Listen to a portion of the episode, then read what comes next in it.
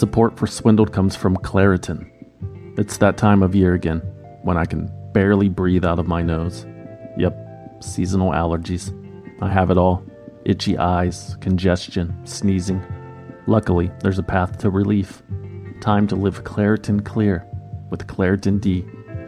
Designed for serious allergy sufferers, Claritin D has two powerful ingredients in just one pill that will relieve your allergy symptoms and decongest your nose so that you can breathe better. And it works fast.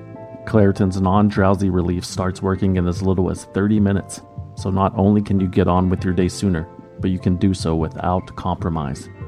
Ready to live life as if you don't have allergies? It's time to live Claritin Clear. Fast and powerful relief is just a quick trip away.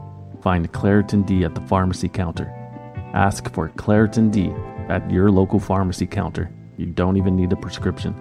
Go to Claritin dot com right now for a discount so you can live Claritin Clear. Use as directed.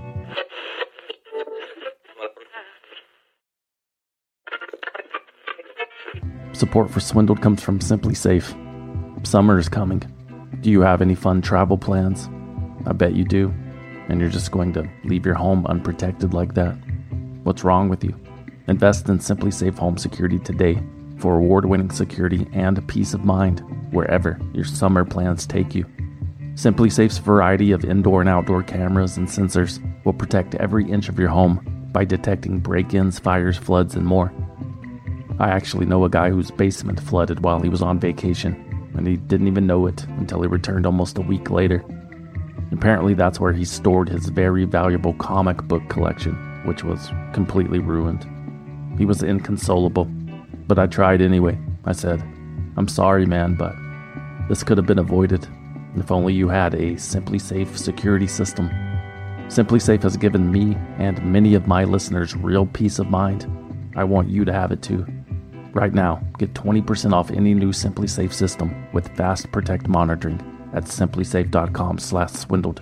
There's no safe like Simply Safe.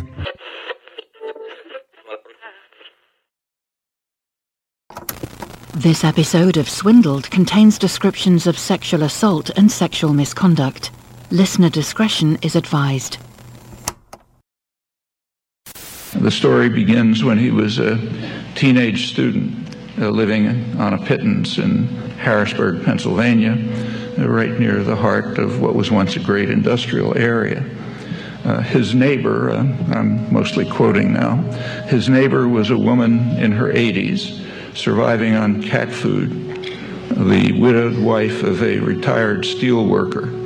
Her husband had worked all his life in the steel mills of central Pennsylvania with promises from big business and the union that for the thirty years of his service, he would have a pension and medical care to look forward to in his retirement. Instead, he was one of the thousands who got nothing because the incompetent mill management and corrupt union, and not to mention the government, raided the pension funds and stole their retirement. Uh, all she had was Social Security to live on. And Stack could have added that there are concerted and uh, continuing efforts by the super rich and their political allies to take even that away on spurious grounds. Uh, Stack decided then that he couldn't trust big business and would strike out on his own, only to discover that he couldn't trust the government that cared nothing about people like him, but only about the rich and privileged. Andrew Joseph Stack the third was so tired of eating peanut butter and bread for dinner. The stereotypical poor college student was sick of being poor, so he dropped out of school and moved to Silicon Valley, which in the early eighties was on the cusp of a technological revolution. It was the perfect place to be for what Joe Stack wanted to be, a software engineer. There was no hesitation leaving Pennsylvania either. The industrial economy was drying up, and it's not like it had ever felt like home for Joe Stack anyway. Both of Joe's parents had been killed in a car accident when he was only four years old. He grew up in a Catholic orphanage separated from his two brothers and sister.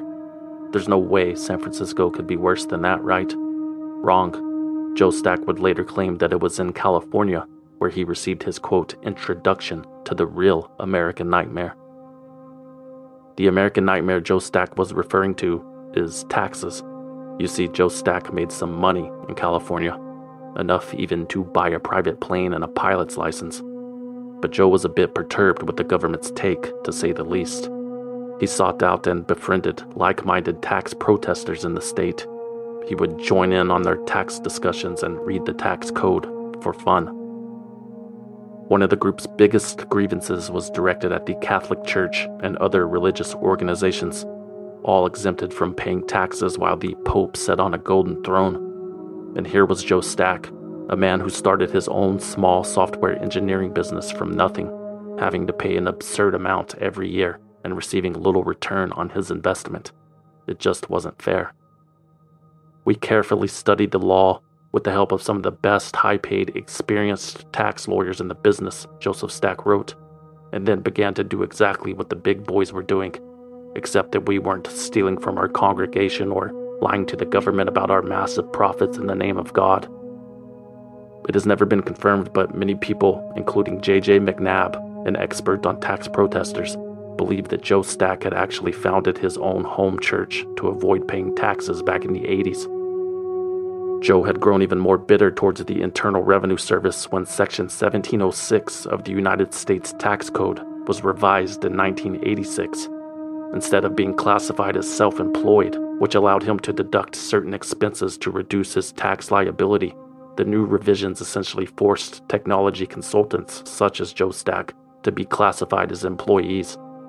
After spending thousands of dollars and hours campaigning against the code change, which he referred to as an atrocity, Joe Stack funneled his money through his own church and claimed religious exemption. But his plan backfired. There's evidence that this little tax stunt cost Joe Stack at least one hundred twenty-six thousand dollars. That's the amount his wife Ginger listed as owed to the I R S when she filed for bankruptcy in nineteen ninety-nine after the couple had divorced. Together, they had one daughter and a whole lot of debt. In addition, according to California records, both of the software companies that Joe Stack and his ex-wife owned were suspended for failing to pay state taxes. Neither of the companies were allowed to operate until Joe settled his debts, one of which was a paltry eleven hundred dollars. With no wife, no business, and no intention of ever paying the state of California, in the early two thousands, Joe Stack tried to reignite his career in Austin, Texas, a place with a booming technology scene of its own, and best of all, there was no state income tax. Despite his initial frustrations of finding work in Texas and the lack of West Coast pay, Joe Stack had found his new home in Austin. In two thousand three, he launched a new software engineering company called Embedded Art. In two thousand seven, he purchased a new house where he lived with his new wife, a pianist, and her daughter from a previous marriage. Joe also rediscovered his passion for music in the quote-unquote live music capital of the world. He played bass guitar in different dad bands around town, the kind where half the group is wearing sandals, and no gig was too small. Austin American Statesman reporter Patrick Beach recalls meeting Joe Stack at a private party for which they were both recruited to perform. But Joe uh, was just a the quintessential mild-mannered, uh, middle American, bespectacled engineer type. He would never stand out in a crowd. I knew him in a very limited way. We got together not to share our feelings, but to learn songs to play for this, this one party. And so that was pretty much the extent of what we talked about. But within that context, I never heard him say anything about this l- decades-long problem he had had with the government. Oh, right. Despite all of the fun Joe Stack was having in Austin, his decades-long problem with the government remained. It had always been there, boiling just under the surface, undetected by family and friends. And on February eighteenth, twenty ten, Joe Stack finally admitted defeat. His wife Cheryl had left the house the previous night with her twelve-year-old daughter. They were staying at a Ramada Inn temporarily. Something about Joe's recent behavior had spooked his family. It probably had something to do with the latest audit on Joe's unreported income. Either way, Cheryl wanted a divorce. When Cheryl Stack returned to the house the following morning to pick up some belongings, the house was no longer there. I saw the smoke billowing and I said, oh my God, he's burned the house down. And then I figured he was in it because he's suicidal. Mm-hmm. I figured he was in the house, so I couldn't wait to see his car. Okay. You know, once I realized he burned down our house and everything in it, mm-hmm. I hope he's in the house, because if he's not, he's still at large, and I have to okay. be afraid for my life because he's mad at me for ruining his life. Joe Stack was not inside of the house. Joe Stack was inside of his airplane at a hangar in Georgetown. He was preparing for takeoff. At nine forty-five a.m., air traffic control cleared Joseph Stack for departure. He tells them he's headed southbound, for which he is approved. Thanks for your help. Have a great day, Joe tells them. You too, the tower replies. Fourteen minutes later, Joe Stack flew his aircraft at full speed into the lower floors of the seven-story Echelon Building Number two in Austin, a building that housed almost two hundred Internal Revenue Service employees. Austin nine one, you need police, fire, E M S? Uh, I'll be above. There's been an explosion on I thirty, on, um, sorry, one eighty-three Research. I'm going to attach you. I'm, I'm going to transfer you to paramedics. Hang on, ma'am. Let's get the paramedics started, okay? Okay. Okay, ma'am, I do have to help on the way. This is not going to slow them down, but I want to make sure that I have them going to the right place. So building two, there was an explosion? It, it sounded like an eighteen-wheeler um, slammed into the building. Witnesses outside of the building reported a loud explosion followed by a giant ball of fire. The windows of the black glass office building ruptured like popcorn from the heat. Debris from the wreckage rained down and shattered the windshields of the cars on the highway below. The midday sky was full of smoke. Inside, the ceilings caved in as occupants ran for the exits. Others hid under their desks after the explosion had knocked them out of their chairs.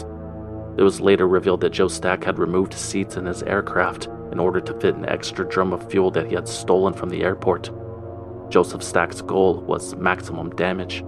We don't know if it has any correlation to this, but that is the I R S building here in Austin, Texas, so we just, um, we don't know if that has anything to do, if it was an accident or if it was something more sinister than that. See that stone wall, the retaining wall? Yes. It hit right above the retaining wall and shot in that building. A gigantic fireball came out, probably fifty feet wide. Then windows blew out, then insulation flew out, then those Venetian blinds were flapping everywhere, and then fire started. What are you thinking about the people who were inside here? My heart's still pounding. I, I, my jaw was dropped. I thought they, there must be dozens of people dead. Amazingly, the destruction was minimized by the close proximity of the Travis County Hazardous Materials Team, who just so happened to be training on the other side of the highway that morning. There were also additional fully equipped fire engines working nearby thanks to Joe Stack's poorly timed house fire. The quick response was quite an efficient use of the tax dollars that Joe Stack never wanted to pay. Additionally, a glass worker named Robin DeHaven was driving by the building when the plane crashed. He maneuvered his truck as close to the building as possible and set up his extension ladder to rescue six people from the second floor. The fire sprinklers on the ceiling were also very effective at dampening the flames, and the windows on the wall adjacent to the impact had shattered, resulting in enhanced ventilation. This combination of heroic action and luck helped prevent a major catastrophe. A software engineer furious with the Internal Revenue Service launches a suicide attack, crashing his small plane into an Austin, Texas building with hundreds of I R S workers inside. The blaze was extinguished within seventy-five minutes. In total, thirteen people had been reported injured, and two people were killed, one being the pilot of the plane, Andrew Joseph Stack, and the other, a man named Vernon Hunter, a sixty-eight-year-old Army veteran who had spent the past fifteen years working as a revenue officer group manager for the I R S. Part of Vernon Hunter's job was to formulate payment plans for taxpayers who couldn't afford to pay. This is the City of Austin's Chief of Police, Art Acevedo, in the immediate aftermath of the plane crash, addressing the elephant in the room. I know the number one fear that's coming to everybody's mind is there is an act of terrorism, and is the, the country, the city, the region in danger, and I can tell you categorically that there is no cause for concern from a law enforcement or a terrorism perspective. the one point that I need to put out is that this is an isolated incident here, that there is no cause for alarm, and that people should continue their lives as they would any other day of the week. Investigators were able to quickly make the determination that Joseph Stack was a lone wolf because the suicide pilot had published a manifesto on the front page of his company's website earlier that morning. It's about six pages long and begins with Joe Stack's life story of growing up in an orphanage in Pennsylvania before launching into a tirade about taxation without representation and how he had never seen a politician in his lifetime cast a vote with his interest in mind. And then Joe directs his anger towards our corporate overlords.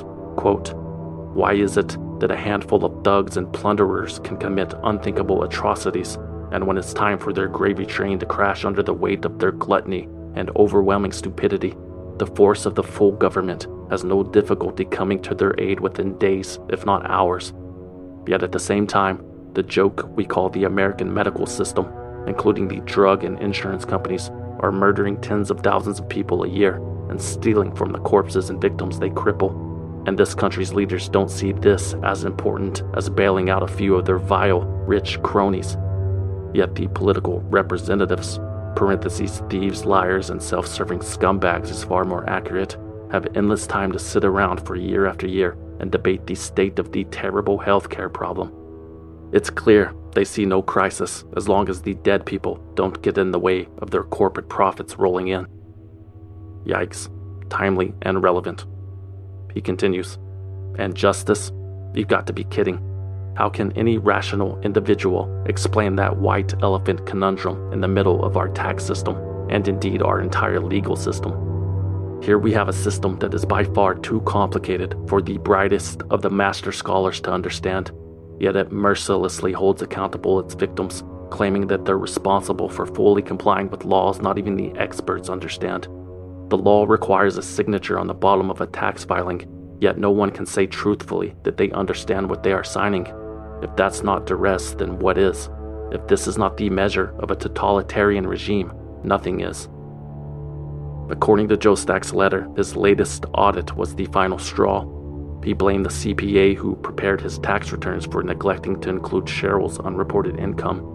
Now Joe was on the hook for a few thousand more dollars, just a few years removed from the oh eight recession and massive bank bailouts. "I have had all I can stand," Joe wrote.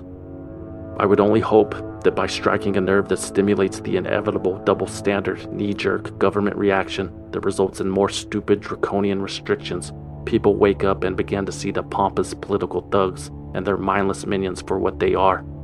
Sadly, though, I spent my entire life trying to believe it wasn't so. But violence not only is the answer, it is the only answer. The cruel joke is that the really big chunks of shit at the top have known this all along and have been laughing at and using this awareness against fools like me all along. I saw it written once that the definition of insanity is repeating the same process over and over and expecting the outcome to suddenly be different. I am finally ready to stop this insanity. Well, Mister Big Brother I R S man, let's try something different. Take my pound of flesh and sleep well." The communist creed, from each according to his ability, to each according to his need. The capitalist creed, from each according to his gullibility, to each according to his greed. Signed, Joe Stack, nineteen fifty-six to two thousand ten. When the media got a hold of this manifesto, political bloggers tripped over themselves trying to pin the blame on the opposing ideological party. Was Joseph Stack a radical communist or some kind of libertarian nut job? Was he a bleeding heart socialist advocating for Medicare for all? Or was he a pro-small government Tea Party conspiracy theorist? It was hard to tell, because Joe Stack's sentiment was a common one. Almost everyone agrees that there are major problems within the system, they just can't seem to agree on the source. Just know that whether you're rioting in the streets or buying extra beans, someone is laughing all the way to the bank. Think about it. People in the richest country on earth are using ride shares instead of ambulances during medical emergencies because they can't afford the bill. There is no high-speed rail connecting major urban centers because it would make the oil and airline industry sad. And while the rest of the civilized world's taxes are calculated automatically and delivered on the back of a postcard, the tax system in the U S A remains unnecessarily complicated thanks to endless lobbying from accountants and tax prep software companies. And you really think your elected representative cares about what's best for the common man? Only in your wildest American dreams. I think too many people lay around and wait for things to happen. But if nobody comes out and speaks up in behalf of the injustice, then nothing will ever be accomplished. Is your father a hero? Yes, because now maybe people will listen. But does righteous anger justify violence? Joe Stack's daughter from his first marriage didn't think so, but she did agree with her father's actions to speak out against what she called injustice. She would later retract labeling her dad a hero during a Good Morning America appearance and added, quote, "If he had actually just stood up to the government using freedom of speech and did all he could besides doing what he did, flying his airplane into a building and burning his house, I think that would have been more effective." We are mourning for Vernon Hunter. How is it that you can call someone a hero who gets, after he burns his house down, he gets into a plane and takes out seats, puts an extra gas tank in it, and deliberately flies it into a building to kill people? My dad, Vernon, did two tours of duty in Vietnam. My dad's a hero.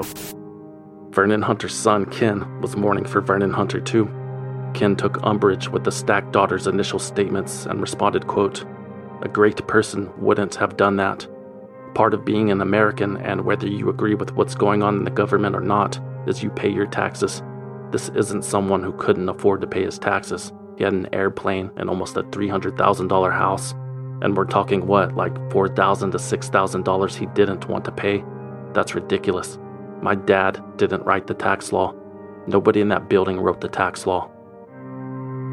Two dead fathers and nothing to show for it, other than a headline that's been long since forgotten, which is the only thing that violence guarantees you. Just a blurb in the twenty-four hour news cycle. Another ignored notification on somebody's cell phone. That's it. At least until some true crime podcast picks up the story years later and talks about it while sipping a sponsored Chardonnay. But still, that hardly seems worth it. Anyway, four years later, another man with a bureaucratic axe to grind terrorized the same city, while a towing industry watchdog set out to crack the case, keeping Austin weird on this episode of Swindled. They bribed government officials, clear violations of federal and state law, paid to play millions of taxpayer dollars that were wasted, paid tens of millions of dollars, million dollars, dummied up its books and records to hide by falsifying its books and records, responsible for the collapse of the entire system. And in this role of some kind of swindle, is that right? Calling all lovers of mystery. Prepare to don your detective hat in June's Journey, a free hidden object mobile game that delves into the captivating journey of June Parker, a self-proclaimed detective on a quest to unravel the mystery surrounding her sister's untimely death. Take a trip in time to the glitzy twenties and play as June, deciphering clues and unveiling secret plots within thousands of beautifully illustrated scenes. The thrill is endless, with new chapters added weekly, allowing you to not only enjoy the detective adventure, but also to personalize and decorate your very own Orchid Island, where the story takes place. How sharp are your detective skills? Find out when you download June's Journey on your Android or iOS device, or play online via Facebook Games. Your detective journey awaits. Good morning, Commissioners. My name is Pat Johnson. I'm founder of Texas Towing Compliance, and uh, I hear from victims all across the state every day.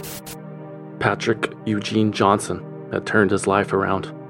After spending three years in prison on a felony theft charge in the early eighties, Pat had made an effort to stay on the right side of the law, except for that one time in two thousand two when he got busted with a little pot in Williamson County.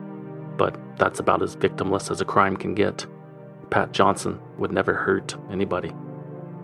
In fact, after retiring due to poor health from his forty-year career as a tow truck operator, Pat Johnson had shaped himself into somewhat of a hero in Texas. In two thousand six, he launched Texas Towing Compliance.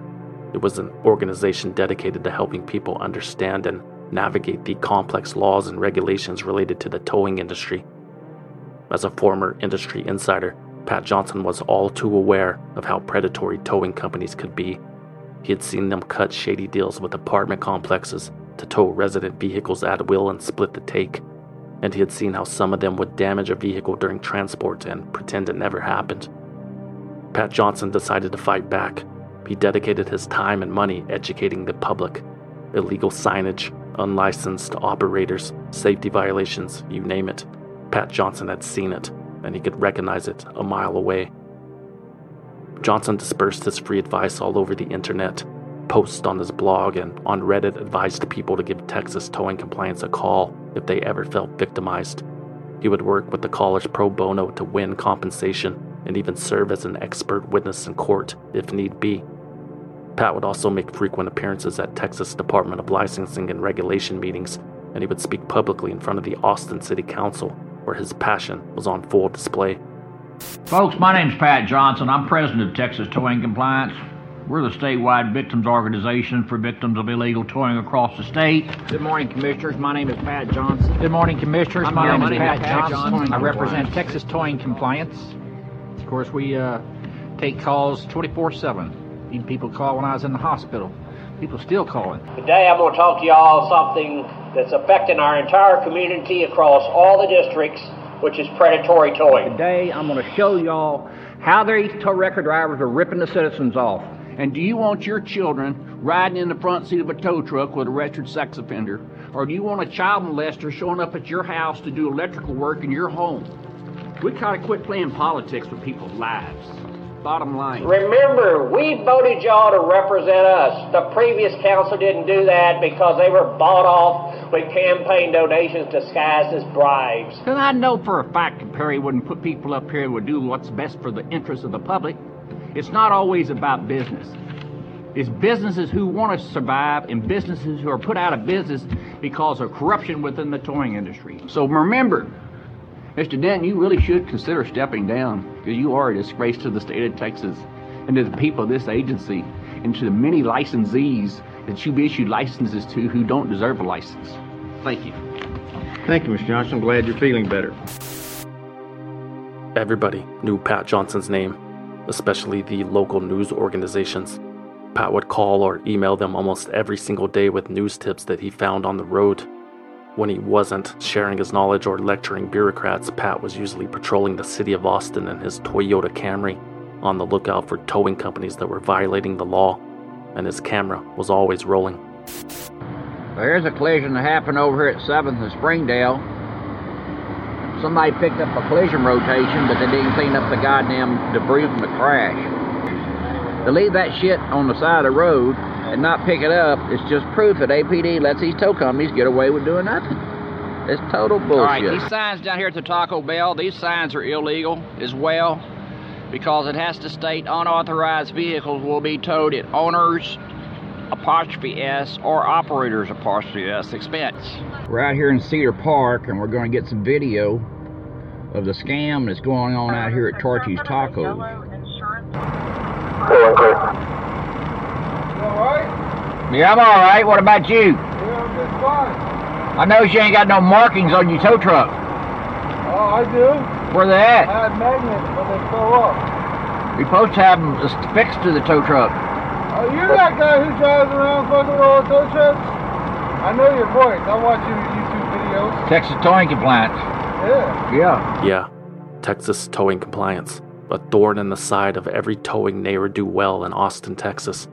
It would seem like a thankless job to most, not to mention salary-free.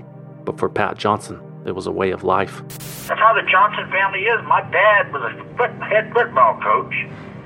And uh, that's just how our, our, we are. We always help people out. It was true. Pat was always helping people out. I probably call nine one one more than the average citizen does, Johnson announced during one city council meeting, reporting anything from drunk drivers, stranded citizens, stranded motorists, road hazards, collisions, crime in progress, and I got to where I know a lot of those call takers. They know my voice. They sure did. Pat Johnson had also become known for being a mentor to the troubled teenagers in the trailer park where he lived. Some of them would even ride along on his Saturday night towing compliance violation hunts. Pat says it helped keep them out of trouble. Though his heart seemed to be in the right place, Pat Johnson also known as Texas's only real predatory towing watchdog, garnered his fair share of criticism too. Obviously, the towing companies hated him. They could not understand his obsession with following them around and snitching on every minor infraction. Just go sit down or something. But some drivers worried that Pat Johnson was more than just a pest. One owner of a towing company told the Austin American Statesman that she felt physically threatened by the man. In a Facebook post, Johnson had compared the woman's company to ISIS and included her home telephone number. Pat had also tagged the school that her preteen children were attending. It was no secret that sometimes Pat Johnson's passion would boil over to anger. For instance, one of the articles on his website was titled, "The Best Way to Deal with a Predatory Tow Truck Driver is to Shoot Them." Okay, maybe there was a little cause for concern, but in the grand scheme of things, Patrick Eugene Johnson seemed like a minor threat, at least to everyone outside of the towing business. And besides, as the rest of Austin, Texas would soon find out, there were much scarier things to be worried about. You know, some people enjoy composing their own music, chord by chord, and others are happiest when they come across that one perfect song. Work is not a lot different than that. Whether you prefer building your own workflow or using a pre-made template, with Monday dot com, you and the team can work in a way that's comfortable for everyone. Tap the banner to go to Monday dot com and build your own amazing workflow, or find an awesome template.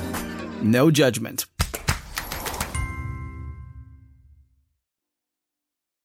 You need to watch out on Interstate thirty-five. Police believe someone is once again throwing rocks on the interstate. They are crashing onto cars as recently as this weekend.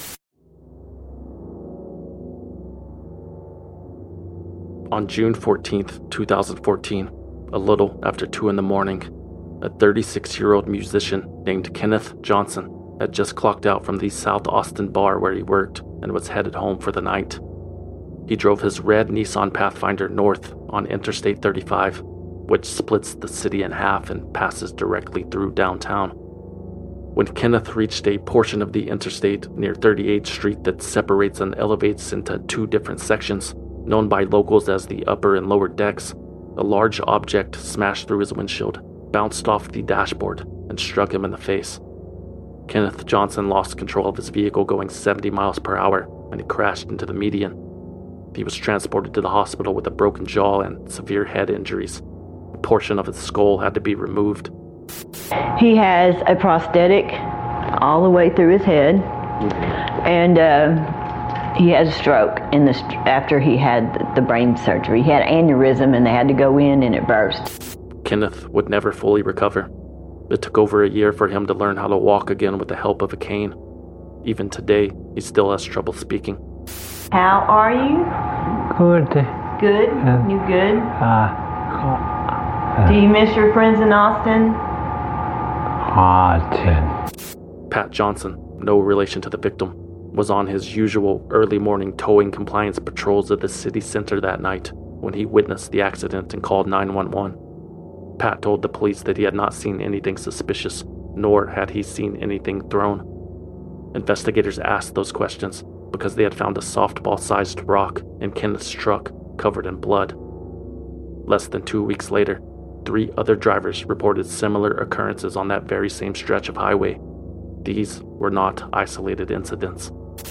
Two more possible rock-throwing cases along I thirty-five that happened just minutes apart. We have three new cases to report tonight of someone throwing rocks at cars in Austin on Interstate thirty-five. Police confirming tonight two new rock-throwing attacks along Interstate thirty-five. These police took more than a dozen new reports from drivers hit by rocks over the weekend. Uh, to date, we've had approximately forty-one incidents that have occurred. thirteen different cars were hit. Well, there have been at least sixty rock-throwing reports since the summer of twenty fourteen. A year and a half later, more than sixty cases of rocks being thrown at random cars on I thirty-five had been reported. Initially, investigators believed the suspect was dropping them onto the highway from the overpasses above. There were no fences on the bridges to prevent that from happening, nor were there any cameras to capture any leads. However, as time went on and the cases piled up, the police became convinced that the rocks were being thrown into traffic from an oncoming vehicle, which allowed for minimal witnesses and a quick getaway. Luckily, most of the injuries had been minor, but it was clear that the suspect was not going to stop until someone was killed. The Austin police recommended that the public avoid driving on the lower deck of I thirty-five if possible, and for their own safety, to stay in the right lane of the highway at all times to be further away from the oncoming traffic and the rocks. Of course, some people refused the reasonable recommendations because this is America, and it was their God-given right to be smashed in the face with a rock, or something like that. This is Austin Police Chief Art Acevedo addressing the public anxiety in January two thousand sixteen. Okay, good afternoon. First of all, I want to welcome you all uh, and thank you for coming here on short notice. Today I'm going to talk real briefly about the rock throwing uh, series of attacks we've had on our freeways, primarily the thirty-five freeway that's been going on now for uh, about a year and a half. Uh, first and foremost, I want this community to know that this police department, from the onset of these series of attacks, has taken this incident very seriously. We have dedicated approximately fifteen thousand hours, I'll say again, fifteen thousand hours of investigative time to trying to uh, identify, uh, capture, and refer to prosecution the person or persons responsible for these callous, cowardly attacks on innocent motorists here in the city of Austin and the Austin area. Chief Acevedo also announced that the Austin Police Department, with the help of the Greater Austin Crime Commission, were offering a twenty-five thousand dollars reward for any information leading to the arrest and conviction of the person or persons responsible for the attacks. Texas Governor Greg Abbott would later offer an additional six grand. "We're not going to rest, and we're going to catch you," Chief Acevedo promised. "Idiots like this will get caught. My only hope is that no one gets killed before the person is caught."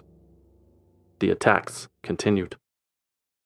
That brings the total number of reports to eighty-three since A P D began investigating nearly two years ago. eighty-three times. There have been more than eighty cases along I thirty-five, some people severely injured. Police Chief Art Acevedo says it has happened ninety-four times since June of twenty fourteen. I thought I got shot.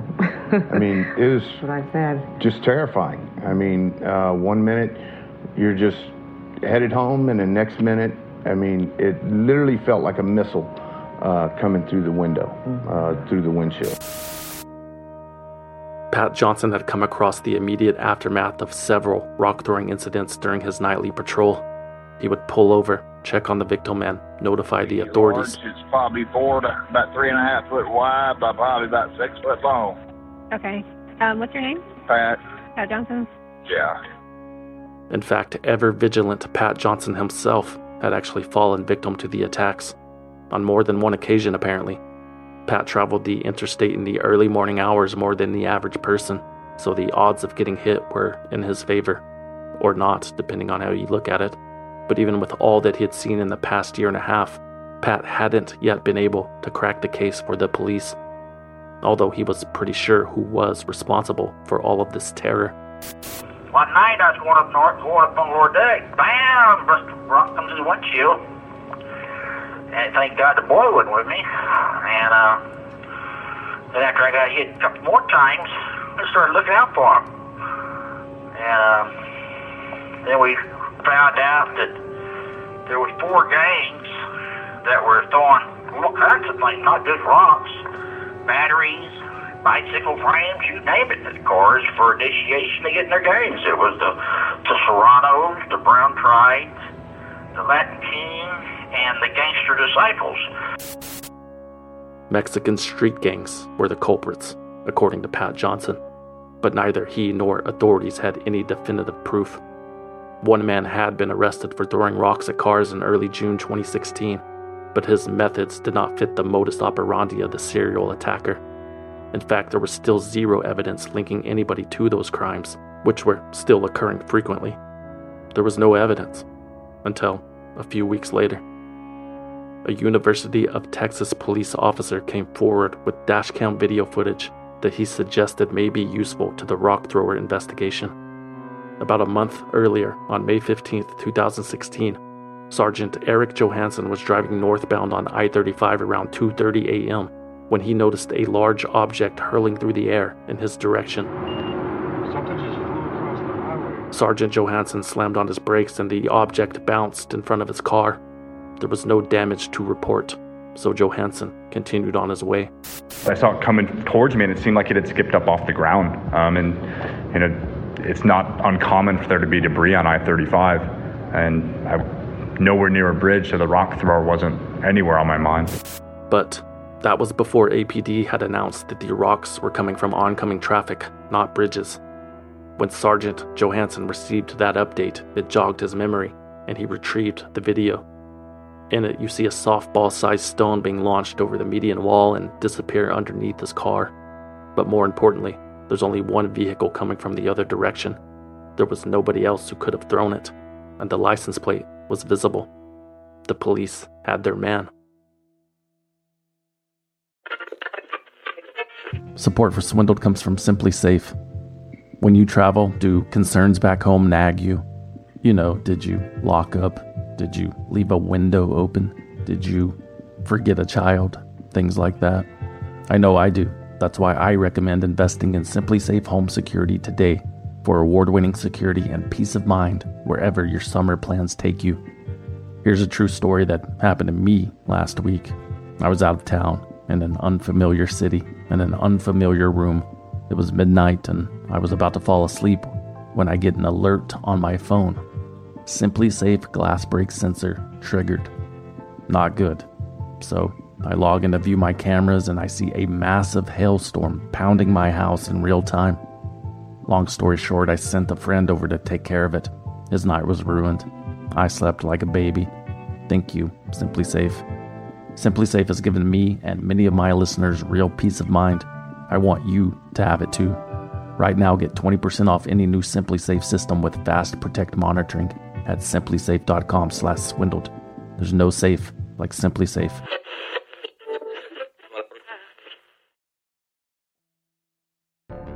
After more than ninety attacks and several serious injuries, police say they have arrested the primary I thirty-five rock thrower. Pat Johnson, seen here, is a name that is well known by police, the news media, and folks at City Hall because he positions himself as a community activist in Austin.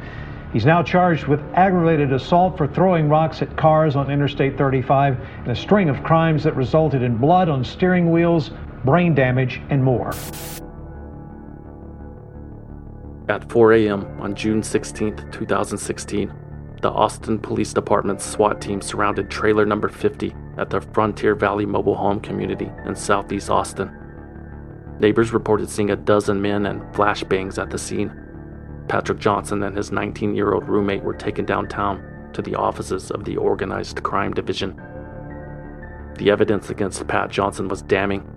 Not only was that his Toyota Camry in the video of the attack on the U T officer, there were scrapes on the inside of that Toyota Camry that were consistent with the kind left behind by rocks. Furthermore, A P D had set up license plate readers along the interstate, and now that they knew which license plate to look for, they were able to place Johnson near the scene of most of the attacks. And in perhaps Pat Johnson's boldest and most incriminating move, he would arrive on scene to the accidents he caused or call them into the news, pretending like he had just stumbled upon them, playing the role of a concerned citizen. We're confident that he, uh, after committing his uh, crimes, these vicious, uh, cowardly crimes, uh, turned back and came back to the scene. Came back to the scene, acting as a good Samaritan, acting as he was a witness, acting as if he cared. And I'm here to say that he didn't care. When questioned, Johnson's roommate admitted to being in the car twice when a rock was thrown. Pat Johnson himself also admitted to throwing two rocks, but only as a test. He claimed that he was trying to figure out how the attacker was pulling it off so he could hunt them down. Patrick Eugene Johnson was charged with aggravated assault with a deadly weapon, while potentially more serious charges were pending. None of his neighbors were surprised. People here are tired of him, they're tired of you. You've done a lot of damage to the neighborhood, to the kids in the trailer park, Frontier Valley Trailer Park, and time has caught up with you. Payback's a b- The people have come to me that uh, this man, Patrick Johnson, was going around giving the kids in the neighborhood candy and ice cream and trying to lure them into his trailer. That's not true. Pat Johnson was not using candy and ice cream to lure kids into his trailer. He was using drugs and money. After his arrest, the media reported that Pat Johnson was already awaiting trial on charges not related to throwing rocks. In two thousand twelve, Johnson was arrested for aggravated sexual assault of a child after a teenage boy told police about his relationship with the compliance freak. When the victim turned thirteen years old, Pat Johnson began to offer the boy twenty bucks or a bag of weed for the opportunity to perform oral sex on him. Other times the gift was beer and cigarettes. The first time it happened, according to the affidavit, quote, both victim and Johnson had been smoking weed when at some point Johnson told victim to pull his pants down. Victim stated that Johnson forced himself upon him, where he then gave victim a blowjob. According to the victim, this occurred as many as one hundred times over a two-year period, maybe more. The victim also told the police that Johnson had drugged him during at least one visit to the trailer. When the victim woke up, Pat told him that he had, quote, sucked his dick again and handed him some cash. While attending therapy and counseling sessions at a juvenile detention center, the victim realized he needed to tell somebody about this experience with the old man, an experience that Pat Johnson denied. Pat said he had done nothing but help the boy, like he had done for so many others. The victim was just angry that Pat had turned him in on a drug offense, Pat alleged, and this was his revenge. Patrick Eugene Johnson was indicted on three counts of sexual assault of a child and indecency with a child. He got out on bond and immediately started harassing the victim, and eventually started throwing rocks. Today, a jury found accused I thirty-five rock thrower Pat Johnson guilty of aggravated sexual abuse of a child. A jury also found him guilty of two counts of indecency. The jury took just an hour and a half to come to that decision. On September second, two thousand sixteen, Pat Johnson was found guilty in the sexual assault of a child case and sentenced to ninety-nine years in prison. The rock throwing trial was scheduled for the following year, but until then, even behind bars, Pat Johnson kept doing what he did best, pestering the media. Hello, is this Pat? Yeah. In a conversation with reporter Sarah Navoy at C B S Austin, Pat Johnson tried to explain himself but failed miserably. At first, he told the story of throwing the two rocks as a test. Miss Navoy tried to remind him that it was still a confession of guilt. But Pat, you do realize that a confession is evidence. Do what? It, your confession that you threw the rocks, that can be used as evidence against you, so... But I did not throw the rocks in the area they're saying I threw the rocks in. You were just you were just throwing them to test out kind of how they were doing it. That's correct. Later, Pat Johnson told a different story, and for the first time revealed his motive, which he would later repeat in court. Listen. You can hear the exact moment when Pat realizes he has said too much. In your opinion, throwing rocks, was that helping people or hurting people? And how so? Well, it would take it drunk drive. It would take it drunk drivers and drug loads all thirty-five. By throwing rocks? Well, yeah, it does. You know, you, how many drunk drivers do you know that would call the police about a rock being thrown through the windshield? Done. Okay, so you were targeting drunk drivers then? Oh, yeah, we got a lot of them. Oh, with rocks? Yes.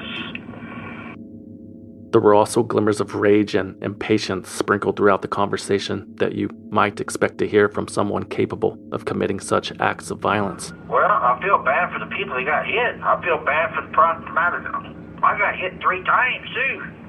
Where did you Where did you get hit? I felt bad. Listen, I felt bad for all the innocent people getting killed by drunk drivers on thirty-five. That's what, you know, I pulled up on so many fatality wrecks caused by drunk drivers that A P D wouldn't address that turned his stomach. But ultimately, the vigilante would express remorse. I apologize to the victims. They would have many years to come. In God's name, I pray, amen. On April thirteenth, two thousand seventeen, Pat Johnson pleaded guilty to four counts of aggravated assault with a deadly weapon. How do you plead? Guilty. Okay. And uh, was anybody forcing you to plead not guilty? Nope. Or to plead guilty? I plead guilty. And you're pleading guilty because you did these acts, correct? I plead guilty because I am guilty. Okay. He told the judge that he had been living with H I V for over thirty-five years, which had affected his judgment. Johnson said his illness was the defining reason why he had decided to plead guilty. In county jail, Johnson claimed to have had an allergic reaction to the medicine that he had been given. He lay dead in a hospital bed for over five minutes, he said. Pat felt he might fare better in a state prison, where the health care was at a higher level, he was assured. I guess, you know, the Lord has already forgiven me for my actions. The Lord is the only one who knows when we're going to come and go. And, you know, I've, you know, I feel like I've been, um, I've got a bigger sentence just in these forty years. I've got the sentence of, of the AIDS disease. And although I'm the only person in Travis County to hit thirty-five years of, of living with this disease, I know that sooner or later it's going to kill me. You know, my organs have been all attacked, all have been, a, I've suffered a lot, and I just, when the Lord's ready for me to come home, I'm going to go home. Thank you, Judge. Okay. Good luck to you. We're off the record.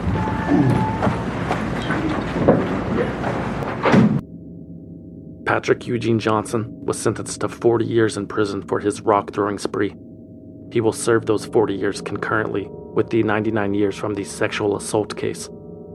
Pat Johnson will die in prison, which was music to the ears for some of his victims. What would you say to Mister Johnson now? Wow. That's a tough question, but I think I would say um, enjoy the rest of your life in prison. That's James Joseph. His vehicle was hit by a rock on May twenty-eighth, twenty sixteen. Joseph was driving his two sons to a baseball tournament in Round Rock when a rock shattered his windshield and bounced out through the sunroof. Fortunately, everyone was okay. Unfortunately, Kenneth Johnson was not okay, but the man whose life had been most affected by Pat Johnson's violence was thrilled to hear the news when the arrest was made. How do you feel, Kenny? Good. Yay. It's kind of bittersweet, you know? And if you need another reminder that life is not fair, Kenneth Johnson's father died during the first year of his recovery. Afterwards, Kenny relocated to Houston to live with his mother and then later his aunt. At the time of his accident, a GoFundMe fundraiser was created to help cover the cost of Kenny's egregious medical bills and living expenses, while some of Kenny's other friends organized a benefit on his behalf at the bar where he used to work. An uphill battle for one of Austin's first rock-throwing victims is now meeting another challenge. After suffering severe brain damage, Kenneth Johnson filed suit against a longtime friend he says never turned over the proceeds from a benefit.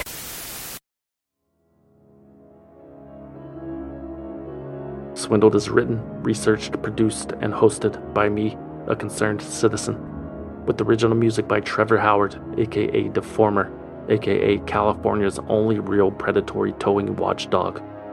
For more information about Swindled, you can visit swindled podcast dot com and follow us on Instagram, Facebook, and Twitter at swindled podcast, or you can send us a postcard at P O Box six zero four four, Austin, Texas seven eight seven six two. But please, no rocks. We do not trust you. Swindled is a completely independent production, which means no network, no investors, no bosses, no shadowy money men, no unlicensed operators. And we plan to keep it that way, but we need your support. Become a valued listener at patreon.com slash swindled. For as little as five bucks a month, you will receive early access to new episodes and exclusive access to bonus episodes, which you can't find anywhere else. And the best part, everything is commercial free, and you can listen right inside of your favorite podcast app, just like you're doing right now. Or if you want to support the show and need something to wear to your next city council meeting, consider buying something you don't need at swindledpodcast.com slash shop. There are stickers, patches, hats, hoodies, posters, and more. Go check it out, swindledpodcast.com slash shop.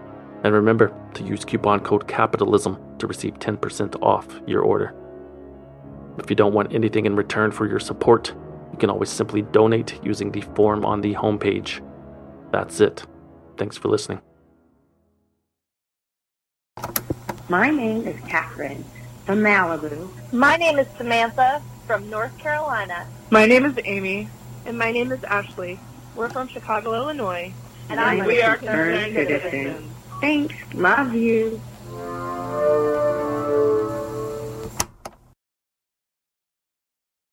Thanks to Simply Safe for sponsoring the show. Simply Safe has given me and many of my listeners real peace of mind. I want you to have it too. Right now, get twenty percent off any new Simply Safe system with Fast Protect monitoring at simply safe dot com slash swindled. There's no safe like Simply Safe.